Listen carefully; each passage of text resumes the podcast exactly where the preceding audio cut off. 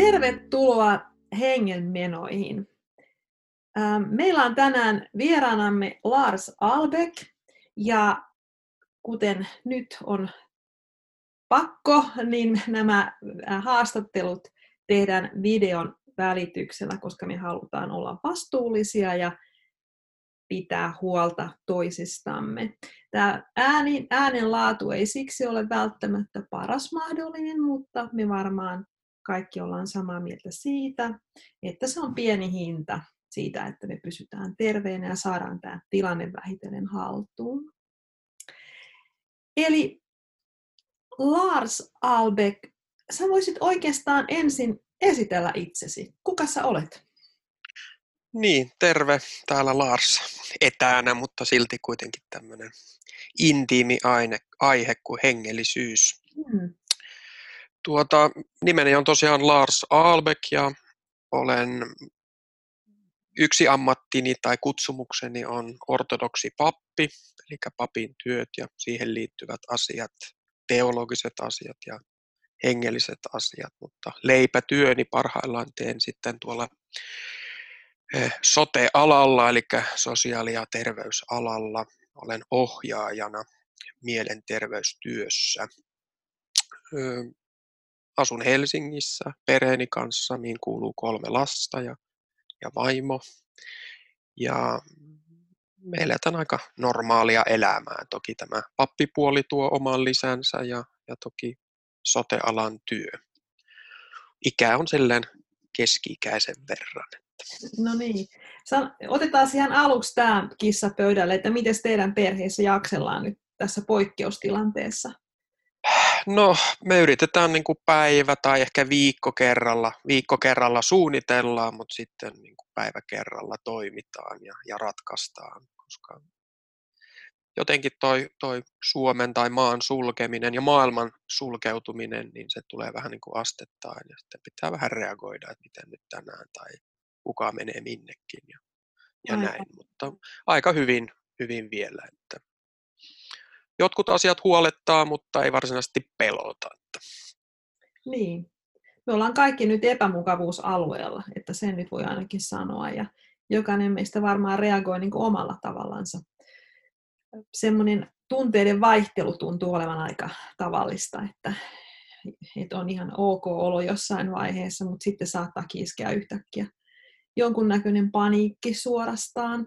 Mutta mm tässähän me ollaan kaikki yhdessä kirjaimellisesti samassa veneessä, että se ehkä tuo siihen sitten kuitenkin jotakin, jotakin lohtua. Se on totta. No niin Lars, äh, olet sä ihan syn, tai ei nyt syntyä ole kukaan tietenkään minkään kirkon jäsen, mutta, mutta olet sä ortodoksi perheestä? No, miten se nyt sanoo silleen niin kuin puoliksi ortodoksi perheestä, eli äitini jo edesmennyt oli ortodoksisen kirkon jäsen, ja, tai hän liittyi 60-luvulla espoolainen luterilainen tyttö, taisi kävellä Uspenskin katedraali Helsinkiin, Helsingissä ja sitten jotenkin koki hyvin, en tiedä yllättäen, mutta aika nopeasti ortodoksisen kirkon omaksi kirkokseen ja, ja ikonimaalauksen kautta sitten liittyi 60-luvulla ortodoksiseen kirkkoon. Ja minä toki olen vuoden 1978 tuote tai lapsi, niin sitten kun synnyin, niin, niin, niin äidin uskon mukaan meidät sitten, minä sekä veljeni 80 sitten kastettiin. Eli tämmöinen isä sitten oli aika pitkään vielä luterilaisen kirkon jäsen, mutta sitten vanhoilla päivillä liittyi ortodokseen kirkkoon myös hän.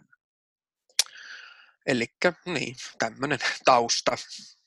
Että en saanut valita alussa, en ole silleen niin kuin niin. omakohtaisesti löytänyt ortodoksista. Niin sä et ole niin kään, käänny näin. Ei, Joo. en ole sillä tavoin, että, että se kirkko ja se hengellinen perinne, johon lähin sitten tietyssä iässä, tietyssä vaiheessa elämää tutustumaan, niin se oli ikään kuin minulle annettu jo valmiiksi. Ja en ole kokenut tarvetta sitten sitä perusjuttua muuttaa, vaan olen löytänyt Joo. jollain tavalla paikkani siinä, siinä y- yhteisössä. Ai, Olenhan minä pappi. Niin Olet... Hyvä, kun löytänyt. Aivan. Mi- missä sä asuit lapsena? Oliko se mm, semmoinen... Turussa, Turussa aika tämmöistä niin kuin ei-ortodoksista seutua, minkä huomasin ainakin näin koulumaailmassa, missä minä ja veljeni ja yksi kolmas poika oltiin ainoat ruotsinkieliset ortodoksilapset, ainakin Turun kaupungin alueella. Ja meillä uskonnon opetus sitten järjestettiin usein koulun jälkeen, eli mentiin ihan vihkot kädessä jonnekin papin kansliaan. Niin silloin ehkä ei aina ollut niin mielissään, että kuuluu tämmöiseen vähemmistöön, kun joutuu vähän niin kuin... Niin. Siellä Turussa ei taida... Niin kuin... Onko siellä kirkkoakaan? Vai? Kyllä, siellä kirkko on ihan keskellä kaupunkia, torin laidalla on ah, okay, okay. Pyhän Aleksandran kirkko, ortodoksinen kirkko. Että sillä tavalla näkyvä. Toki se on tämmöinen niin kuin, eh, merkki siitä menneestä Suomesta, jos puhutaan 1800-luvulta, eli vanha niin. venäläinen seurakuntakirkko, joka on toki nyt ihan tavallisessa monikulttuurisessa ortodoksisessa käytössä. Suomi on pääkieli toki siellä nykyään Joo. koko maassa. Mitä tota, varmasti moni tämmöinen perusluterilainen vähän miettii sitä, että mikä, mitä se ortodoksisuus oikeastaan on. Et miten sä näet ne, niin ne erot opissa ja käytännöissä? Öö, no se on toki tosi iso kysymys, että mm-hmm. toki aina ehkä ei aina ensin erot miettiä, vaan että se mikä meitä yhdistää, olkoon me sitten luterilaisia tai katolilaisia tai ortodokseja on tietenkin kristin usko ja, ja että se Jeesus on siinä kaiken ytimessä ja häntä yritetään seurata ja oppia häneltä.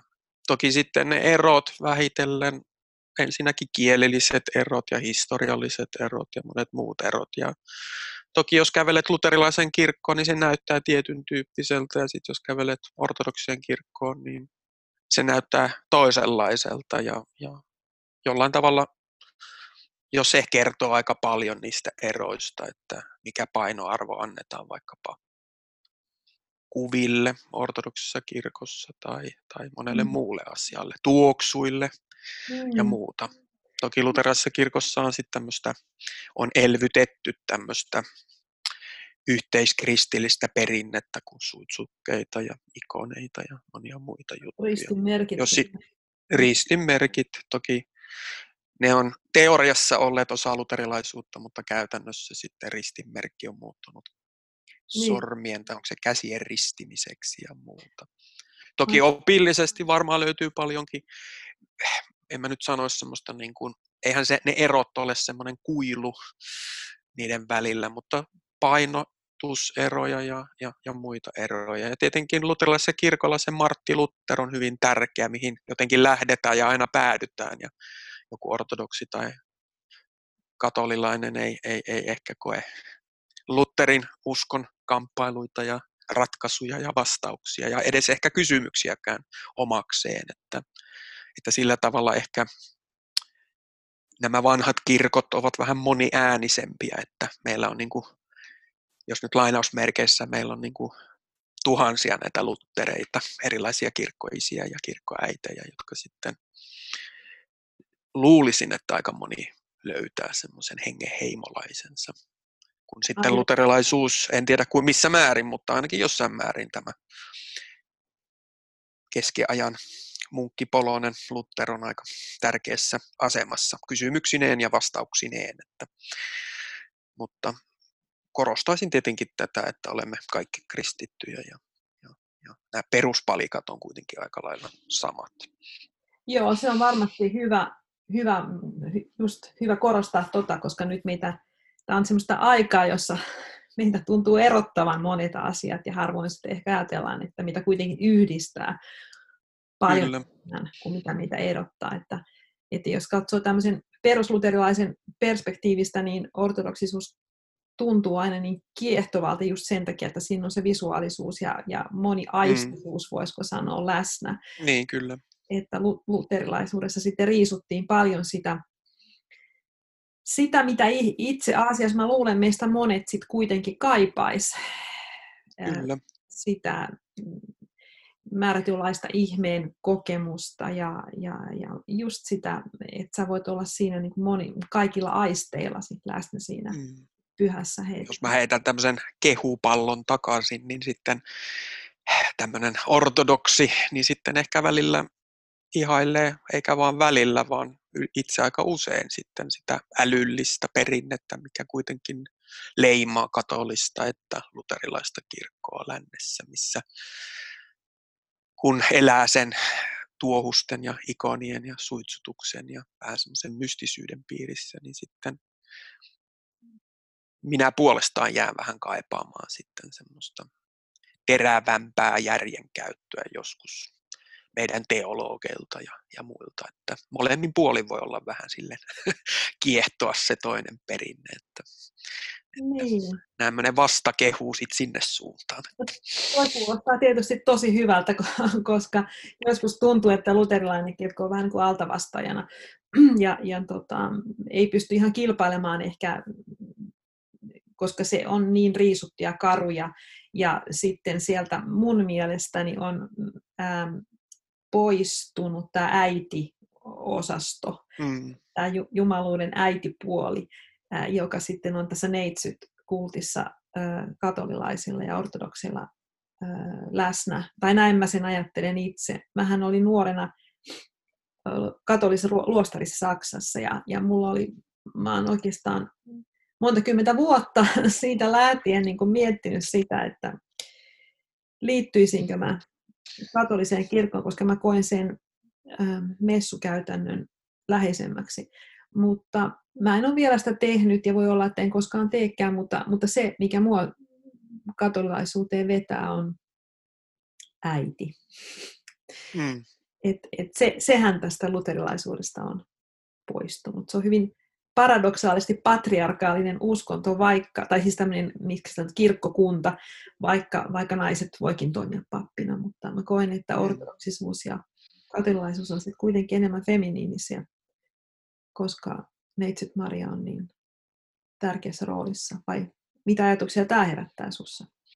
Eh, no olen kuullut ennenkin sen, että, että tietenkin kun on itse mies, niin tiedä ehkä on, niin, en, en, en tiedä, en tiedä, mutta kaipa semmoinen, jos mä yritän miettiä ja katsella kirkkoa ja sen menoja ja, ja perinteitä ulkopuolelta, niin onhan siinä semmoista pehmeyttä, jos nyt pehmeys olisi äidillinen tai naisellinen tämmöinen piirre. Mm. Että, niin, niin, niin, ehkä, ehkä ei, niin, en, en, en, ymmärrän, mistä se kumpuaa, se niin. näkökulma siinä, mutta että en, en, niin, on... en ole itse lähestynyt asiaa sillä tavoin, mutta, mutta, niin. mutta joo, ehkä luterilainen kirkko tilaa vaan korostaa semmoista luentomaisuutta jopa joskus ikävällä tavalla, ikävällä tavalla ja, Kyllä. ja, ja, ja puhutun sanan, Joo. että vaikka se on minulle se, kuten tuossa yritin kehua, se järjellinen puoli, ja, jota joskus koen puuttuvan idässä, niin, niin, niin ymmärrän, että jos sitä on sitten liikaa, niin, niin, niin sitten kaivataan jotakin ei niin. niin paljon kulmikkuutta, vaan vähän semmoista pyöreyttä ja pehmeyttä ja, ja herkkyyttä. Joo, ja sitten pitää muistaa se, että katolisessa kirkossa taas esimerkiksi jesuitathan on hyvinkin älyllisiä ja, ja niin kuin itse asiassa tieteen saralla monet jesuittapapit on kunnostautunut esimerkiksi alkurä, teoria alkuräjähdyksestä, sehän syntyi mm, kyllä. tämän katolisen papin Lametren äh, mielessä. Ja jos mä nyt on oikein ymmärtänyt, niin siihen muuten liittyykin sellainen kuvio, että sitä ei aluksi oikein tiedeyhteisössä otettu ilahtuneena vastaan sitä teoriaa, koska se muistutti liikaa tätä raamatun luomiskertomusta, eli tyhjästä, ää, mm. tyhjästä luomista. Mutta joo, joo, siis meillä on kaikilla ää, omat sellaiset varmaan aika tunne, tunnepohjaiset reaktiomme just näihin uskon kysymyksiä kirkkoihin ja, ja, ja näihin juttuihin, ää, koska sehän on just mitä se meissä eniten ehkä koskettelee, on tämä tunnepuoli. Että sitä me kai mm. kirkosta kuitenkin sitten lähdetään hakemaan enemmän kuin tietoa, mä voisin kuvitella. Mm. Niin, kyllä. Varsinkin nyt, kun meiltä, meidän normaali arjesta puuttuu nämä rituaalit ja, ja sellaiset menot, mitä, mitä meillä on ollut pitkäänkin evoluutiomme aikana, erilaisia shamanistisia rituaaleja, ja nythän me ollaan tilanteessa, jossa semmoinen luonteva mahdollisuus toteuttaa henkisyyttä on, on kadonnut, ja sitä pitää, se pitää niin kuin erikseen löytää. Että me ei enää mm. sen keskellä niin kuin me elettiin silloin, kun meillä oli nämä luonnonuskonnot ja, ja tämä. Tota, miten pikku Lars, poh- miten sä lapsena, onko sulla muistikuvaa siitä, että milloin sä ensimmäisen kerran miettiä omaa suhdettasi, vaikkapa nyt sitten tähän tabuun nimeltä Jumala? Okei. Okay. Tuota, no en voi sanoa, että mulla olisi semmoista selkeää mielikuvaa, milloin, milloin Jumala olisi ollut mielessä tai tullut mieleen. En tiedä, mulle kuuluu bling täällä, mutta en tiedä, se oli joku ääni jossakin. Joo, mitä tätä tekniikkaa. Tuota, mm, ehkä mun ensimmäiset muistikuvat asioihin, jotka liittyy siis Jumalaan, niin on tietenkin se, että olen käynyt lapsena kirkossa ja ehtoollisella ja mm. muistikuvani niistä hetkistä on niin kuin myönteisiä ja mukavia. En nyt sanoisi turvallisia, mä muistan, mä ihmettelin, miksi äiti oli aina niin kaukana kirkossa ja nyt jälkikäteen on ymmärtänyt, että perinteisesti naiset seisoo yhdellä puolella ortodoksikirkkoa, sitä pyhäkköä ja miehet toisella. En tiedä nyt kuinka niin kuin kiveen hakattu tämä juttu oli, mutta Turun ortodoksiyhteisössä oli tämmöinen tapa, mutta en mä muista. Mä muistan lapsena ehkä rukoilleen ja, ja, ja aina ajatellut, että, että, että tämä elämä ei ole vain tässä. Toki mm. lapsi ilman kokemusta kuolemasta tai menetyksestä, niin ehkä suhtautuu siihen aika silleen mutkattomasti ja jopa vähän semmoisena niin kuin helppona kysymyksenä.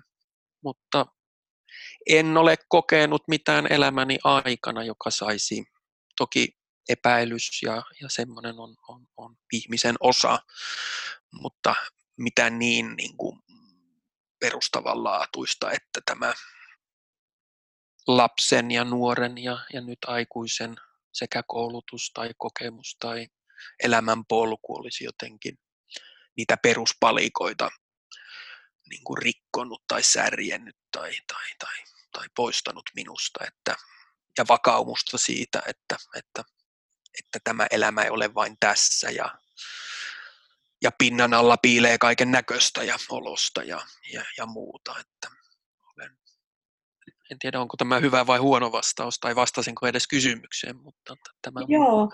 vastaus tai kokemukseni tai muistoni. Niin. Tota, siis tätä.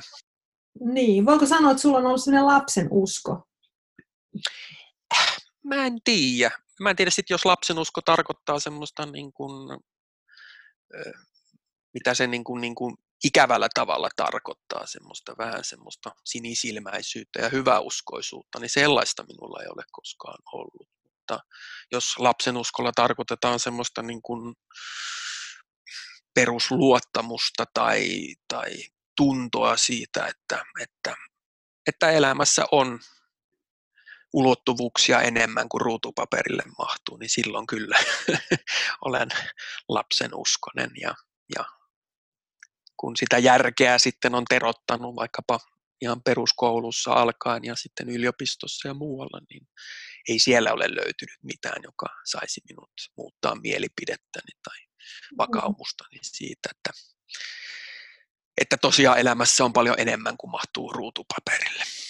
Aivan. Mutta entä sitten tämä kysymys Jumalasta ja sun suhteesta Jumalaan? Niin. No onhan se sitten semmoinen hahmo, joka on, on sitten rupenut kiehtomaan ja, ja, ja toki sitten aina voi vähän lohduttautua sillä, että niin kuin perusopetus kristinuskossa on, että hän jää pohjimmiltaan tuntemattomaksi ja hmm. hän ei niin kuin ole, häntä ei voi käsittää, silloin voi aina miettiä, mistä sana käsittää tulee, se tulee käsistä ja häntä ei voi niin kuin vangita. Ja silloin se ehkä vähän niin kuin vie pois meidän kokemuksistaan sitten, että ne ei aina koskaan tavoita täysin, mutta sitten toisaalta se tarkoittaa, että minun kokemukseni, minun uskoni, niin ne on tärkeitä ja minulle riittäviä niin kuin, niin kuin näkymiä hänen puoleensa. Että hän on Mysteeri. jotain tai joku, mitä minä sekä etsin, toisaalta sitten koen löytäneeni. Toki sitten mennään jo niin sydämen niin kuin niin, niin henkilökohtaisuuksiin, että, että podcastissa tai muualla en, en niitä lähde avaamaan muuta kuin sitten yhdelle kahdelle ihmiselle. Niin kuin, Aivan. Eh, sitten sitä vanhat viisat sanoo, että, että hengellinen elämä tai sydän on vähän kuin sauna, että jos sitä ovea sitten niin kuin alituiseen pitää auki tai, tai availee, niin, niin yllättävän nopeasti se kylmeneekin. Että sillä tavalla sekä Jumalan mysteeri ja sitten jätän myös oman sydämeni vähän niin kuin salaisuudeksi. Toi kuulostaa jotenkin tosi ortodoksiselta aj- ajatukselta. Mutta sitten toki, jos mietitään Jumalaa ja puhutaan mysteeristä ja salaisuudesta, niin kyllä sitten tämä Jumala, joka kristinuskon mukaan on tullut luoksemme lähelle ja likeelle ja, ja niin kuin iholle. Jeesus on sitten semmoinen henkilö, joka minua on, on kiehtonut ja jotenkin en ole koskaan kyennyt olla la, niin kuin, niin kuin ihailematta häntä, että kirkosta ja kristinuskosta ja kristikunnasta ja uskonnoista on paljon ikävääkin kerrottavaa, mutta, mutta, mutta Jeesus on kyllä kiehtova hahmo. Hänessä on pehmeyttä ja kovuutta ja, ja kaikkea sitä, mitä tarvitaan tämmöisestä. Ja sitten tietenkin on se huikea ajatus, että se mysteeri ja se salaisuus, mitä me niin kuin tavoittelemme, niin on tullut luoksemme, että hän on etsinyt meidät ja, ja se tekee tietenkin sitten, se, se on se perustekijä, joka erottaa kristinuskon sitten jostakin muusta, on se, että sille Jeesukselle annetaan avainrooli ja paikka ja niin kuin ainutlaatuinen paikka. Että... Aivan, ja sehän on se kristinuskon ydin tietenkin tämä. Niin, kyllä, se on sitten. Kristus. Eikä, että minä olen laittanut niin kuin elämäni sen likoon, että, että, että mutta niin. Joo, se on tota Alfred Katzin tämmöinen amerikkalainen juutalaisälykkö, joka oli salauskovainen, niin hän okay. kutsui Jumalaa ihmetyksen nimeksi, the, the name mm. for a wonder. Ja mä oon aina ajatellut, että se on tosi hieno, hienosti kuvattu. Mm. Kuvattu, että mä luulen, että se on just niin, että, että mitä vähemmän, vähemmän me yritetään määritellä semmoista, mitä ei voi määritellä, niin sen parempi, koska me sitten hyvin, hyvin usein projisoidaan niin kuin omia, omia ä, ajatuksiamme. Me tehdään Jumala mm. tavallaan meidän ä, projektio jollekin, joka on meissä, ja, ja tehdään sitä niin kuin me, meidän luomus ikään kuin. Et jokuhan on sanonut, että, että Jumala ei luonut ihmistä, vaan ihminen loi Jumalan. Ja mm. Siinä mielessä nimenomaan, että me luodaan itse. Niin ja varmaan, jos tarkastellaan uskontojen historiaa, niin sehän pitää paikkaansa monelta mm. osin. Että kyllähän me niin kuin, Jumala on meidän projektimme, missä me projisoidaan kaiken näköistä ja olosta. Ja ehkä Myös se sitten, mikä olisi... Anteeksi. Just pel- pelkoja ja ennakkoluuloja esimerkiksi, niin saatetaan... No vaikkapa niitä, ja, tai, tai sitten jotakin muuta. Voidaan me jotakin niin kuin myönteisiä asioita, eikä ne välttämättä sitten ole, ole pidä paikkansa ja, ja muuta. Että kyllä se usko ainakin jollain tavalla on sitten semmoinen avoimuus, että, että minä en nyt sysää sinne päin kaikkea, mitä minä haluaisin, että siellä on, vaan että on vähän niin kuin vastaanottavainen. Toki sitten tulee se inhimillinen tekijä mukaan, että kun, mitä me sitten ruvemme ikään kuin oppimaan tai Jumalasta, niin se tulee sitten ihmisten välityksellä sitten uskontojen historiassa ja muussa. Että Joo. Siitä tulee joutua vähän niin kuin luottamaan myös. Että siksi ehkä sitten Jeesus ja se, mikä me hänestä tiedämme näistä neljästä muotokuvasta evankeliumista on niin kiehtovaa, että, että, että niissä on niin paljon mielestäni puhuttelevaa ja, ja riittämiin, ainakin minulle. Joo. Joo, kyllä siis Canterburyn arkkipiispahan on itse todennut, että hän ei aina oikein tiedä, mitä hän ajattelisi Jumalasta ja että uskooko hän edes Jumalaa, mutta Jeesus on hänelle aina läsnä ja hän pystyy okay. niin kuin, äh, tämähän oli aikamoinen pommi Canterburyn arkkipiispa. Kukas muuten niistä Canterburyn arkkipiisposta se oli nyt sitten? Tämä nykyinen, jonka nimi nykyinen. katos Onko se Shelby tai joku tämmöinen? Oliko se Shelby? Williams oli se edellinen. Että...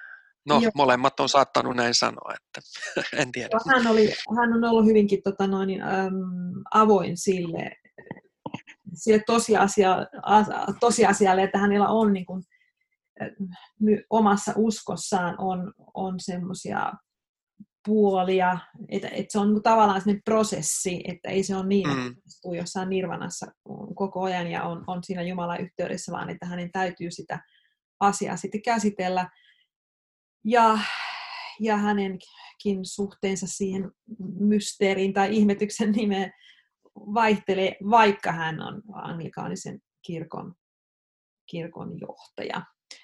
Mm, Mutta, mm. Susta sitten kuitenkin tuli pappi. Minkälainen polku oli tähän pappeuteen sulla? Okei. Okay. Kuulostaa pahalta, kun kuitenkin tuli pappi. Että, eh, mä mietin, eikö niin. Anteeksi, mä varmaan vähän väärin nyt on. Oliko mulla lähtökohdat niin huonot? Että... Joo, ei.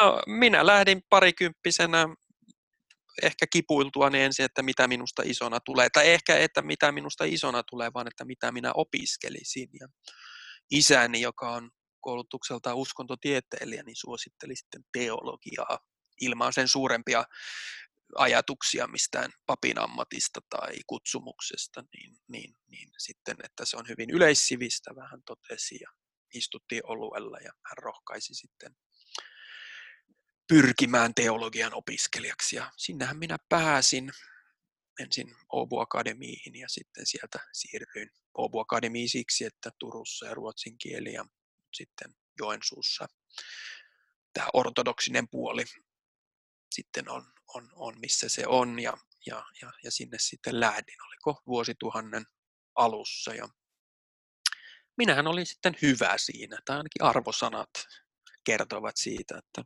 että teologia jotenkin kolahti hyvällä tavalla ja se vahvisti sitten sitä kokemusta, että tämä, tämä ala on minun omaani olin kokeillut filosofian opintoja Helsingin yliopistossa myös ennen kaikkea tätä teologiaa ja, ja se jollain tavalla jäi minulle vähän etäksi ja kylmäksi.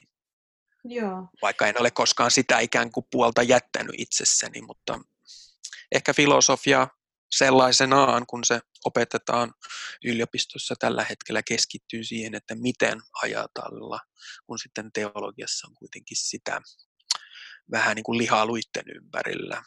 Siellä on taidetta ja, ja historiaa ja, ja, ja, ja niin kuin muutakin kuin miten se ajattelu toimii tai miten loogisesti päätellään tai, tai määritellään sanoja ja muita. Ja, että miten sitten papiksi, totikin Joensuussa ortodoksi teologia opiskellaan silleen niin kuin puoliksi yliopistossa ja puoliksi sitten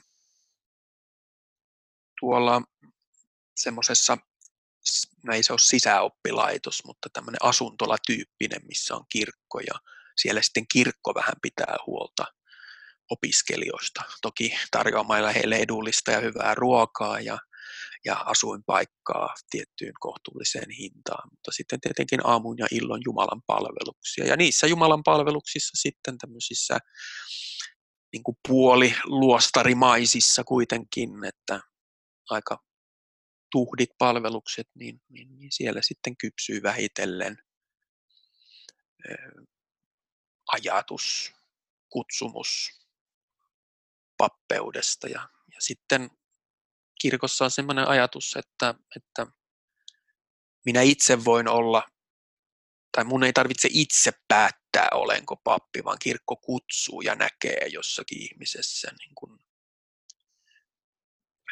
miten nyt sanoisi, sen kutsumuksen ja sitten jotenkin on hyvä luottaa. Ja minä luotin tietenkin seminaarin rehtoriin ja, ja vihki, vihkivään piispaan ja omaan rippiiseeni arvioon, että, että minussa olisi ja minussa on tätä kutsumusta. Nyt en tarkoita, että olisin ihan niin kuin kylmä ollut itse, mutta, mutta joskus ihminen, kun kuitenkin se on semmoinen, että pohdituttaa, että onko tämä minun tieni. Ja Joo.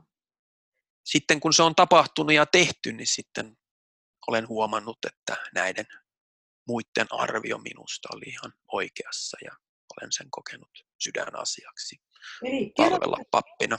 Okei. Kerro vielä tuosta, äh, eli siis sä menit opiskelemaan teologiaa yliopistoon, eli papeilla on tavallaan sama polku kuin luterilaisilla papeilla, mutta sitten siihen tuleeko niin kuin lisäksi tämä No, no tietenkin luennot on luentoja ja, ja yliopisto on yliopisto ominen niin kuin ihanteineen ja tavoitteineen ja sitten niin kuin Joensuun yliopistossa nykyään se taitaa olla Itä-Suomen yliopisto nimeltään, niin siellä on sitten tämmöinen laitos, joka keskittyy ortodoksiseen teologiaan ja ortodoksisen kirkon historiaan ja muuhun.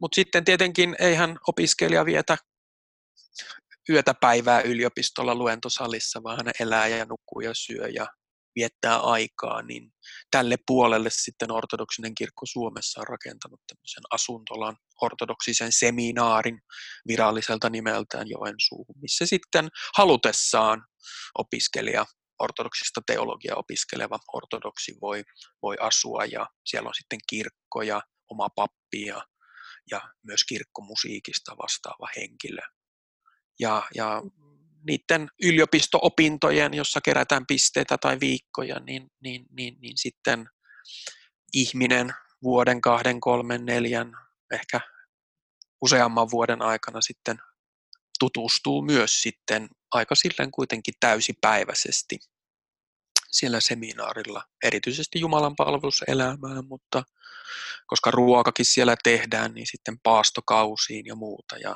ja sillä tavalla niin kuin tietty puoli siitä papin työstä tai kirkollisesta elämästä tulee huomattavasti tutummaksi kuin että ihminen eläisi ikään kuin omillaan ja Joo. se jäisi hänen omalle vastuulleen ilman sitä yhteisön tukea ja, ja turvaa tutustua sitten kirkolliseen elämään. Joo, se on ja kyllä mä luulen, että niin, sano vaan. Eikö sano, sano, jatka vaan. Ei, kun voisin kuvitella, että siis, et, että, että, että luterilaisen kirkolle voisi olla ihan hyvä jotain vastaavaa. Ymmärtääkseni katolinen kirkko myös harrastaa tämmöistä niin kuin seminaarikoulutusta plus sitten yliopistollista. Toki maailmalla on niin monenlaisia muotoja, miten koulutuksen papin tehtäviä voi saada, että, että ehkä tänä päivänä itse koen, että semmoinen ammattikorkeakoulu olisi ehkä, niin kuin, jos sitä käytännön työtä sitten miettii pappina, olisi ehkä se kaikkein paras, että en minä mun prograduni tuloksilla tai, tai, tai, tai, tai jutuilla ole paljon hyötyä tämän päivän niin. papin työssä. Että siinä on aina vähän se, että jossain vaiheessa sitten se yliopiston ihanteet ja päämäärät sitten ei ehkä ihan vastaa niitä tarpeita, mitä papeilla ja osaamista, kun pitäisi olla sitten sinne seurakuntaan ja töihin lähdetään. Että näin, näin jälkikäteen mietittynä. Joo. Sä otit tuossa esille tuon yhteisöllisyyden, joka varmasti onkin just tässä uskon elämässä ihan tärkeä pointti, että sä kuulut jonnekin.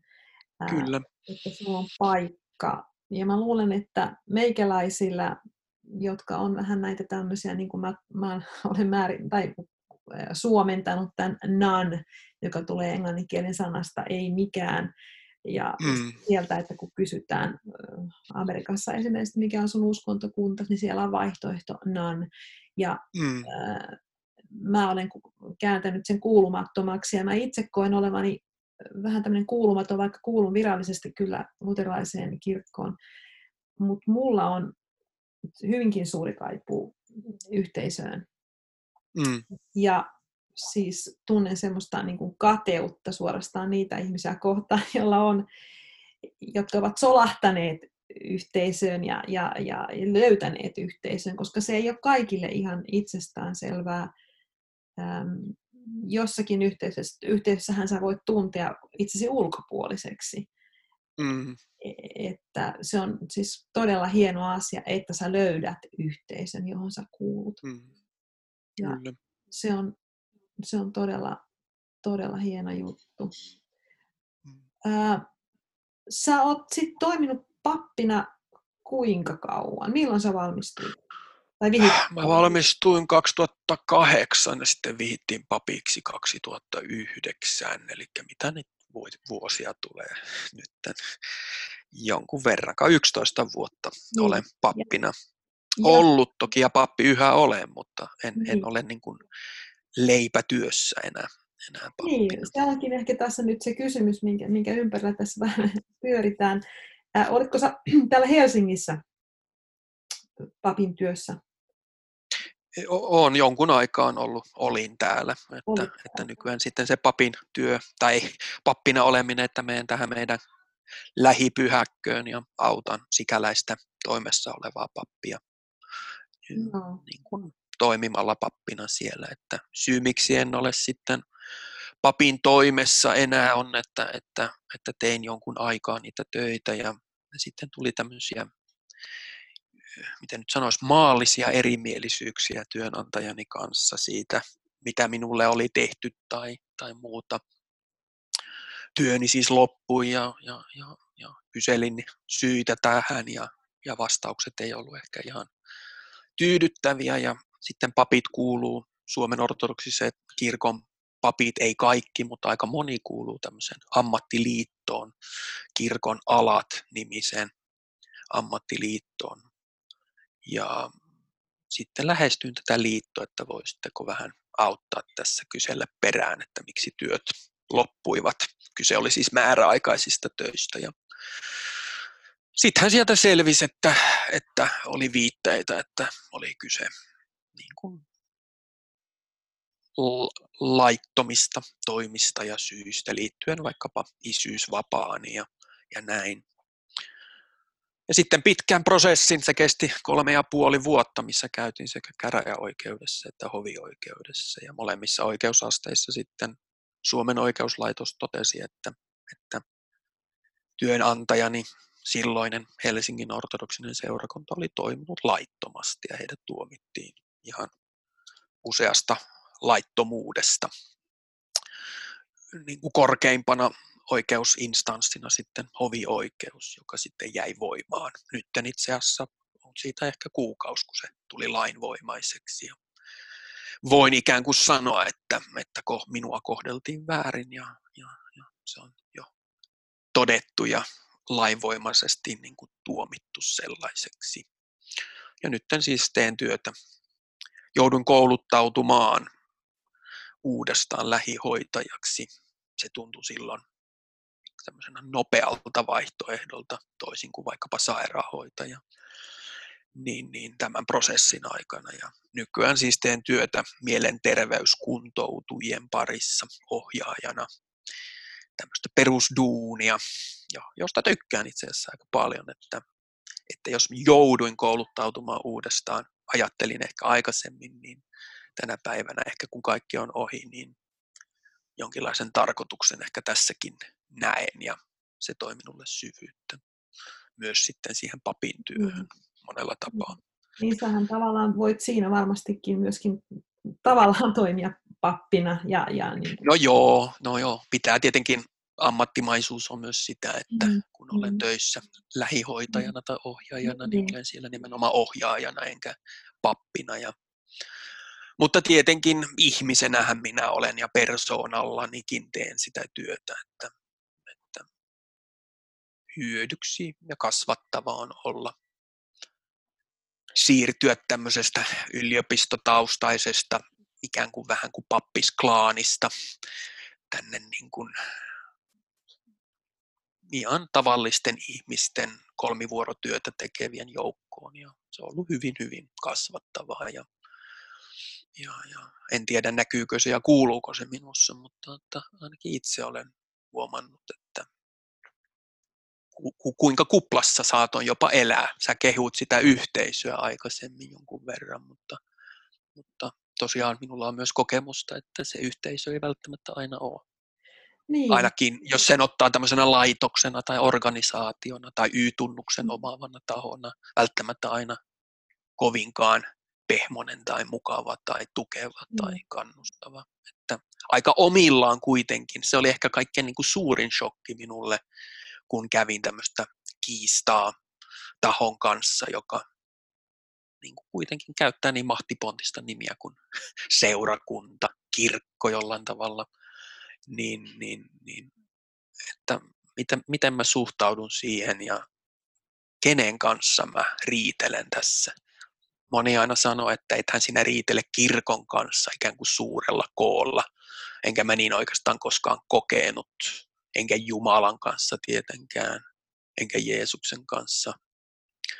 Mutta, mutta ei se aina ihan helppoa ole, kun vastassa on taho, joka pukeutuu viittoihin ja kantaa ristiä kaulassa ja, ja, ja vaikkapa eri oikeusasteissa antoi ymmärtää, että tässä on jostakin uskon asioista tai ainakin jonkinlaisesta niin kuin uskonnon vapaudesta ja kirkon omista jutuista kyse, eikä tämmöisestä maallisesta työlainsäädännön asiasta. Toki kaksi oikeusastetta sitten totesi, että että ihan maallisia asioita nämä on, että ei nyt vedellä näitä asioita sinne ja tämmöisiä nämä ei ole, mutta onhan se sitten niin kuin muuttaa minun suhdetta yhteisöön, ainakin sen laitospuoleen ja, ja näin. Ja onhan minä aina joutunut nyt viime aikoina pohtimaan, että missä se kirkko isolla koolla on ja miten mä erotan sen tästä kirkko pienellä koolla ja, ja tällä tavoin, että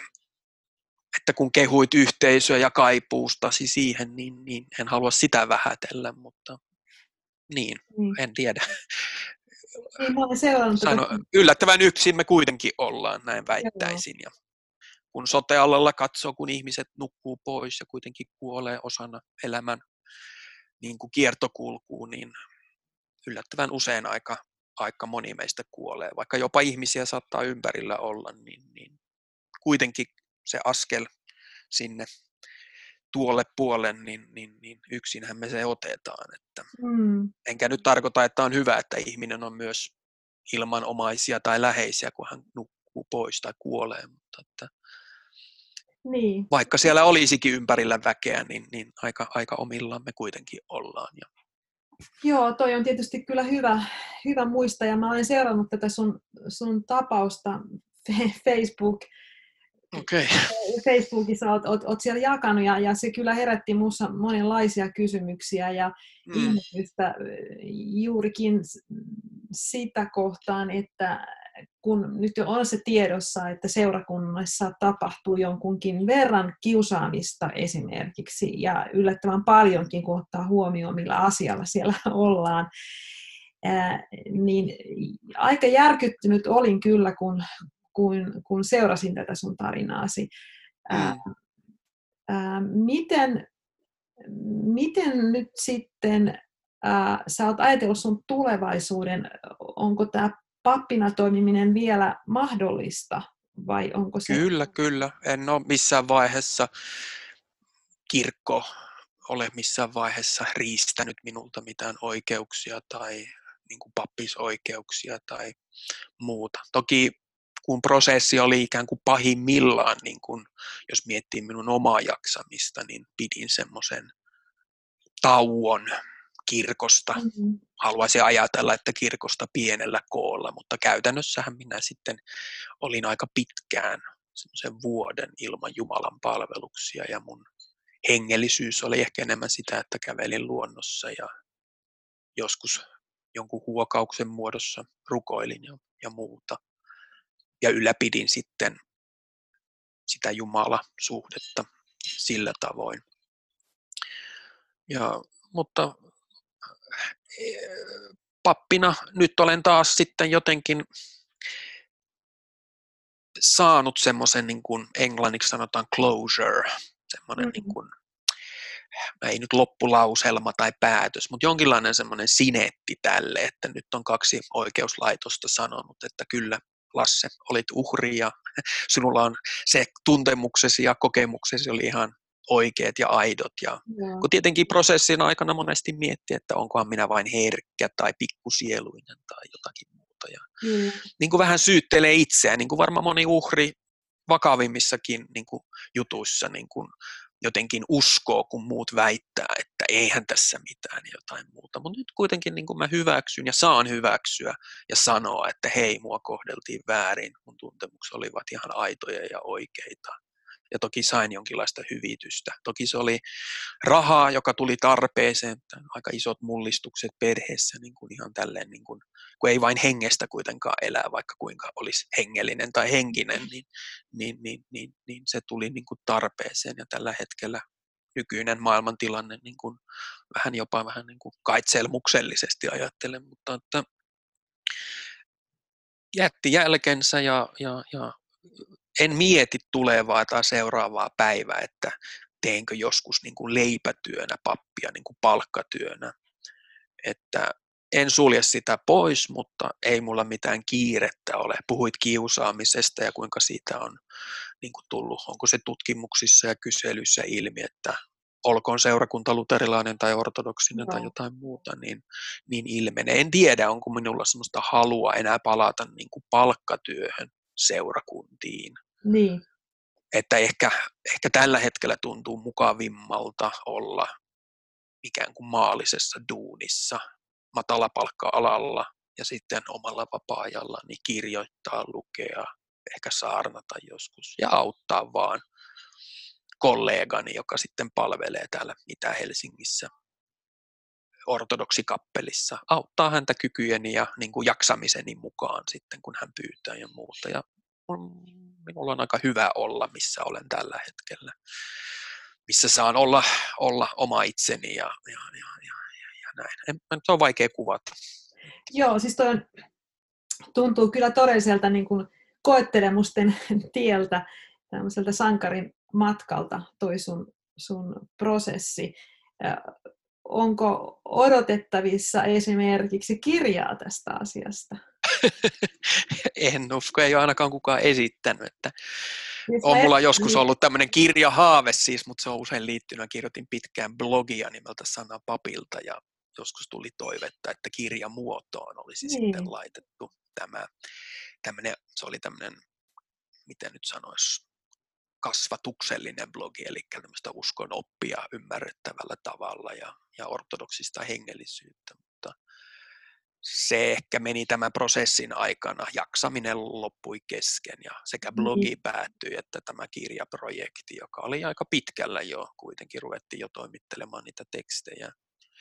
Mutta en, en, ole, en ole miettinyt, että e, e, e, jos nyt kun sä heitit tuon ilmoille kirjan tästä kokemuksesta, niin, niin en, en koe niin kuin tarvetta tai halua mm. ehkä, että tämä, että saa vähän puhua podcastissa tai ehkä jossain radiossa välillä ja ehkä kirjoitella vähän Facebookiin, niin, niin se riittää, että, niin. että jollain tavalla se closure on jo tullut ja, ja niin. ehkä vielä vähän niin kuin haluan valottaa, mutta toivon mukaan siis niin kuin tarve puhuu vähenee ja vähenee, koska en minä nyt aina ajattelisi, että tämä että annan sen määritellä siinä määrin elämääni, että ikään kuin palaan, palaan koko aikaa siihen tai jätän jonkun tämmöisen kirjallisen tuotoksen jälkeeni. Että, Aivan. että toki jos kokemus sitten kasvattaa minusta niin kuin paremman papiin tai osaavamman papiin tai kuuntelevamman papiin tai jotenkin uskon asioita välittävän papin ja paremman papin, niin, niin kunnia Jumalalle ja se on sitten hyvä juttu, mutta en, en ehkä halua tästä en ikään kuin halua rapsutella sitä haavaa sen niin, enempää. Aivan. Se on aika hyvin toipunut ja, ja, ja ei tarvi enää sidontatarpeita ja muuta. Että. Mutta siis, toi sun, siis varmasti sä olet tuossa todellakin kasvanut ja, ja, ja muuttunutkin varmaan aika paljon. Ja se varmaankin voisi kuvitella helpottaa tai se on jollain tavalla eduksi sun toiminnallesi koska niin kuin buddhalaiset sanoo, että me saadaan yhteys toisiimme haavojemme kautta. Eli hmm. tämä rikkinäisyys, nämä raskaat kokemukset, kiusaaminen, epäoikeudenmukaisuus ja kaikki se, mitä me meistä useimmat joutuu kokemaan se elämän pimeä puoli, niin, niin ne, on, ne on totta ja niiden kanssa meidän on tultava toimeen ja, ja, ja tehtävä niin kuin, tilit selviksi. Eli mä voisin kuvitella, että tämä lisää kyllä sun jopa semmoista, niin kuin sanotaan, vetovoimaa niin kuin mielessä. Että, että no ymmärrän, se, ymmärrän. Niin, sellainen, sellainen... Sieltäköhän se Leonard Cohen on saanut sen, että halkeamista valoa pääsee Aivan. sisälle. There's a crack in everything, that's how the light gets in. Niin, ja, onko se sitten joku tämmöinen meemiviisaus vai oikeasti joku syvempikin no, hengellinen viisaus? No, no mä en tiedä, onko se hengellinen viisaus, mutta se on ihan tämmöinen inhimillinen viisaus. Että mä Kyllähän itse, se on. Kyllä, niin, itse esimerkiksi huomaan, että, että mä tunnen vetoa sellaisia kirjailijoita kohtaan, jotka on rehellisiä ja mm. ovat niin kuin sen oman ihmisyytensä ää, yhtään meikkaamatta niin kuin esille. Ja, ja, tota, Paklaamatta ja meikkaamatta. Ja... Niin, eli, eli se, se kun on, esimerkiksi just Facebook-viestinnässähän on vähän taipumusta siihen, että kaunistellaan asioita ja se on vähän yritysviestintää, että esitetään asiat oma elämä ehkä paremmassakin valossa kuin mitä se oikeasti on.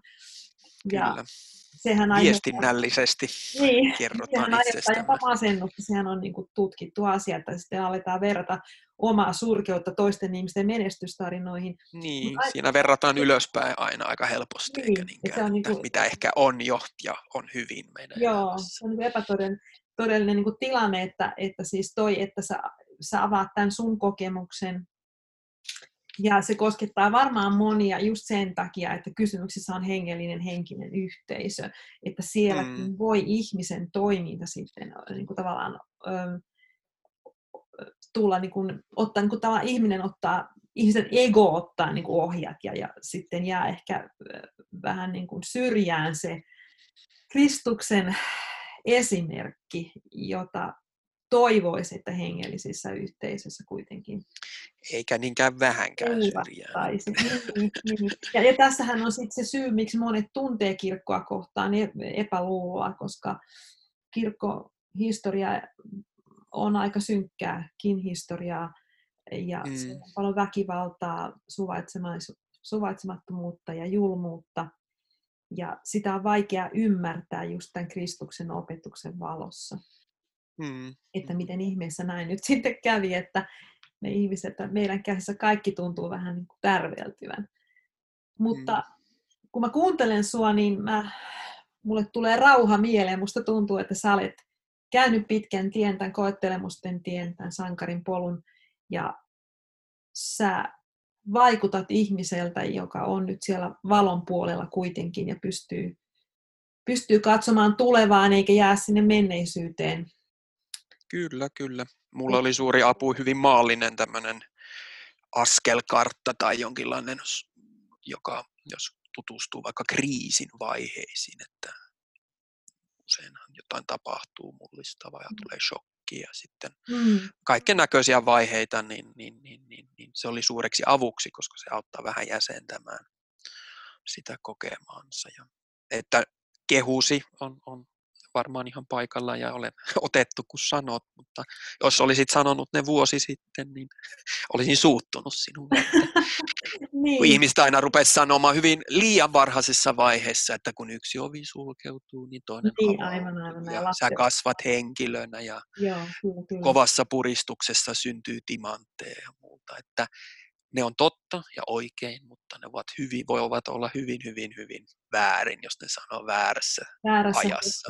Kyllä. Mä Koska olen... esimerkiksi ihminen, joka on kokenut kovia, tai no kaikki kokee kovia tavalla tai toisella, mutta niin, niin, on jotenkin, jos on vaikkapa sielunhoitaja tai joku ihminen lähimmäinen toiselle, niin pitää ehkä vähän nähdä ja kuulostella, että mikä vaihe on menossa ja onko se se vaihe, että laitetaan lämmin viltti ympärille ja pidetään huolta, että ihminen löytää kotiin ja, ja, ja, ja, ja näin, vai onko se se vaihe, missä käydään läpi, mitä on tapahtunut, tai onko se se vaihe, missä, missä jotenkin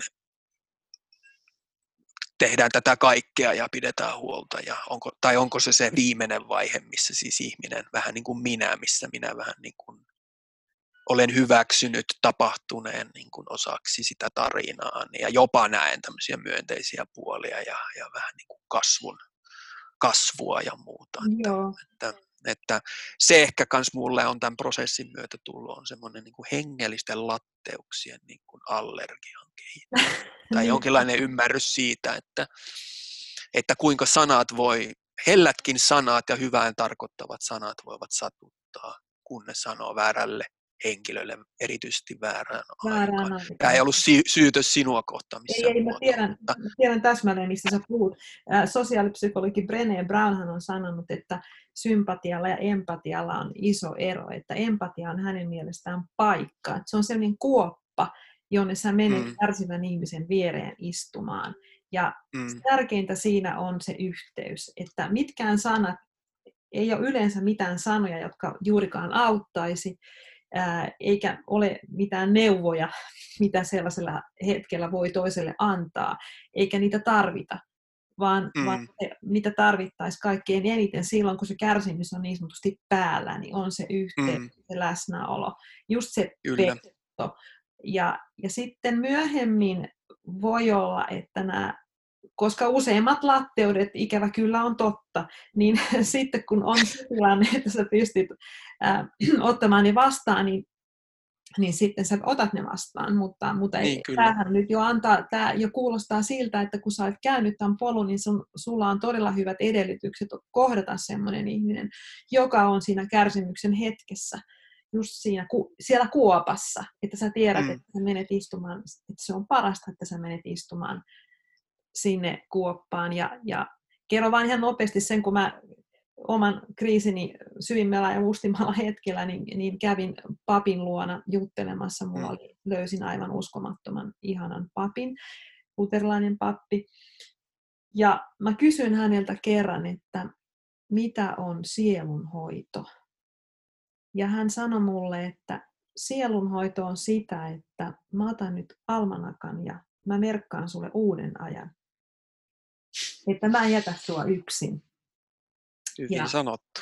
Joo, ja siis mä, mä, silloin mulla tulee aina kyynelet siinä, kun mietin sitä tilannetta, koska se oli, mä olin siinä tilanteessa niin yksin kuin ihminen voi olla. Ja, mm. ja tota, mä ajattelin, että jos sielua on missään koskaan hoidettu, niin si, silloin ja siellä hoidettu. Kyllä. Että... Siinä olisi moni möhlinyt siinä kyllä ja tarjonnut jotakin ihan muuta. Niin. Niin, Mutta hän oli viisas ja kokenut ja, ja ymmärsi, mistä on kyse. Ja Kyllä. Sinä olit, olitte toisille, tai hän, sinä hänelle läsnä siinä tilanteessa. Joo, se oli, se oli hieno kokemus. Ja mä uskon, että kaikista päätellen, niin, niin sä olet sellainen pappi. Ja, ja tässä nykyisessäkin työssäsi varmasti tämä sinusta paistaa ulos, että, että sulla on tämä ymmärrys siitä. Et ikävä kyllä se vähän on, taitaa olla niin, että meidän ihmisten vasta sitten kun me mennään rikki jollain tavalla, niin me ymmärretään, mm. saadaan yhteys, aivan niin kuin se Leonard Cohen sanoi, että saadaan yhteys sitten siihen toiseen rikkinäiseen ihmiseen. Ja siinä se on totta. On... Ja sitten kuitenkaan ei halua toivoa, toivoa kellekään ikään kuin kärsimystä tai kasvattavia Kyllä. kokemuksia, niin. kun, kun kuitenkin haluaisi niin, mutta ehkä pitää vaan hyväksyä, että niitä tulee, eikä niitä tarvitse toivoa tai olla toivomatta. Ei, no kyllä tämä elämä meitä moukaroi jokaista jollain tavalla. Ketä kyllä. enemmän, ketä vähemmän. Ja, ja niin se vaan on. Ja, ja tämähän on mun mielestä ehkä sitten kuitenkin matka, jossa opitaan. Että tämä on mielenkiintoinen projekti tämä elämä ja, ja siihen liittyy Kyllä. kaikenlaista. Ja, ja sitten voin sanoa itse, kun olen kokenut raskaita asioita, että kyllä se on merkillistä, miten sen suurimman kärsimyksen hetkellä myöskin se valo on todella kirkkainta. Että, mm. että mulla on semmoisia muistikuvia, että, että mä olen hetkellisesti tuntenut semmoista aivan mieletöntä. No, ehkä se on rakkautta, Mm. Tuntuu, että sen ohi on kävellyt normaalitilanteessa, ei ole ajatellut asiaa tai ei ole pysähtynyt tämän elämän ihmeellisyyden äärelle. Mutta sitten kun on se syvä kärsimys, niin, niin se ei ole koskaan sitä ihan pelkkää pimeitä, ainakaan se ei ollut mulle sitä, vaan siinä oli niitä, myöskin niitä todella kirkkaita valonhetkiä. Ja mm. se läsnäolokyky niin kuin sitten jotenkin oli parempi silloin itse asiassa. Mm. Mutta meillä varmaan on tästäkin jokaisella omat, omat kokemuksemme. Me voitaisiin vähitellen tässä lopetella. Öö, Joo. Tota, mä haluaisin kysyä vielä sulta, että ketä sä ihailet? Onko sulla esikuvia? Oi. Sä lähetit kysymyksen, tai ainakin osa niistä etukäteen, ja mä katselin tota ja mietin, että ehkä mulla on niin esikuvia eri osa-alueella elämää, ja jollain tavalla ehkä jokainen ihminen, jonka tunnen tai tiedän, niin niissä on jotakin. Ei nyt ehkä ihan kaikissa, mutta, mutta aika monessa on piirteitä ja puolia, joita mä pidän esikuvallisina ja ihailen olko ne ystäviä tai, tai okay. tuttuja. Tai, Onko joku ominaisuus, mikä sinusta on erityisen ihaltava? Vai onko tämä vaikea? En mä tiedä, en mä tiedä. Niin.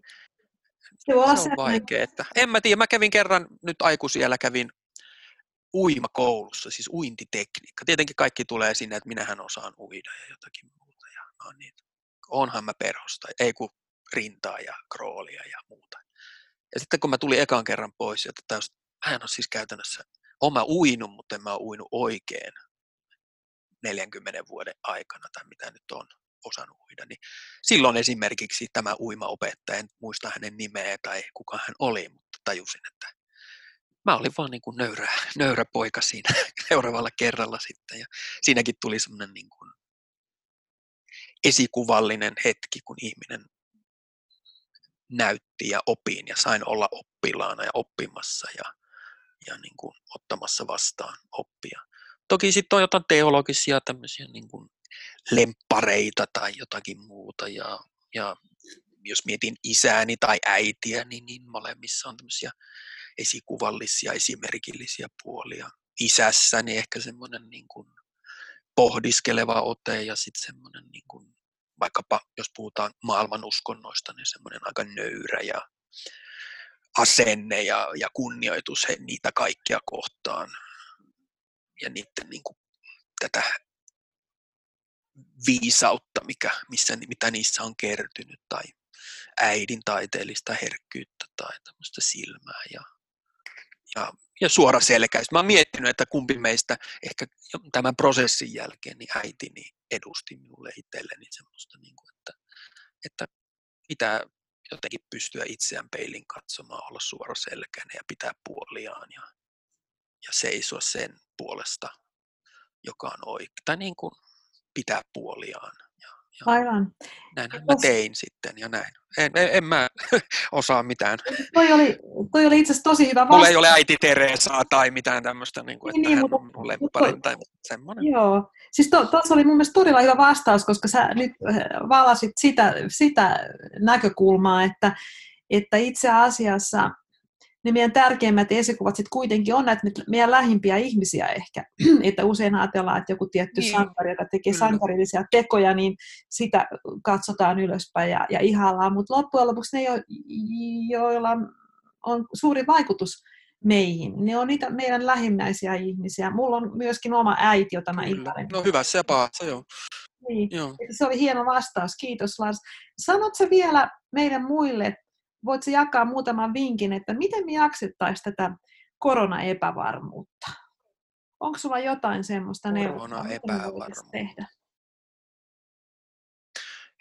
Niin, itse olen vähän miettinyt ja sitten jotenkin yrittänyt oppia elämän aikana, että, että monestihan ne pelot, jotka meillä herää, niin ne on kuitenkin semmoisia pään sisäisiä asioita, että jotenkin mehän osataan aika helposti pelätä tulevaa tai seuraavien päivien, mutta mm. useinhan ne on, mitä me itse niin kuin pelkomme tuottaa mieleemme näitä ja ne vähän pahenee ja kasvaa ja, ja muuta. Että kun jotenkin otettaisiin se päivä, se murhe, niin siinä on niin kuin riittämiin, että sitten kun lähdemme ja kaipa se semmoinen vanha viisaus, että jotain pitäisi tehdä koko aika, joko kävellä tai punoa tai mikä tämä on, virkkaaminen no tai niin. lukeminen. Tai, niin jotenkin, se, jotenkin puuhastella, niin se on ehkä meidän, niin kuin, kun joskus on vähän, siinä tulee vähän niin kuin liian paljon tilaa murehtimiselle ja näille pään sisäisille peloille ja niiden kasvamiselle, kun,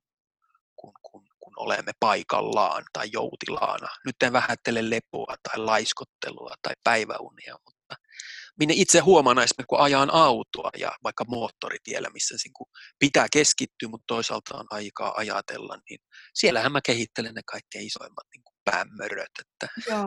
että välillä kuuntelisi sitten vaikka kirjaa ja keskittyisi siihen, siihen ajamiseen tietenkin ensisijaisesti, mutta sitten kuitenkin. Kyllä mutta, se Varmasti on hyvä niin, en, en, en, en, en, en mä oikein mitään muuta. Että tietenkin sitten, jos oikeasti on pelkoja ja paniikkitiloja, ja, niin tietenkin sitten ammattiapua ja, ja, ja, ja keskusteluapu ei varmaan mikään huono. Se voi olla joku tuttu tai läheinen, mutta miksei sitten myös ammattiapu.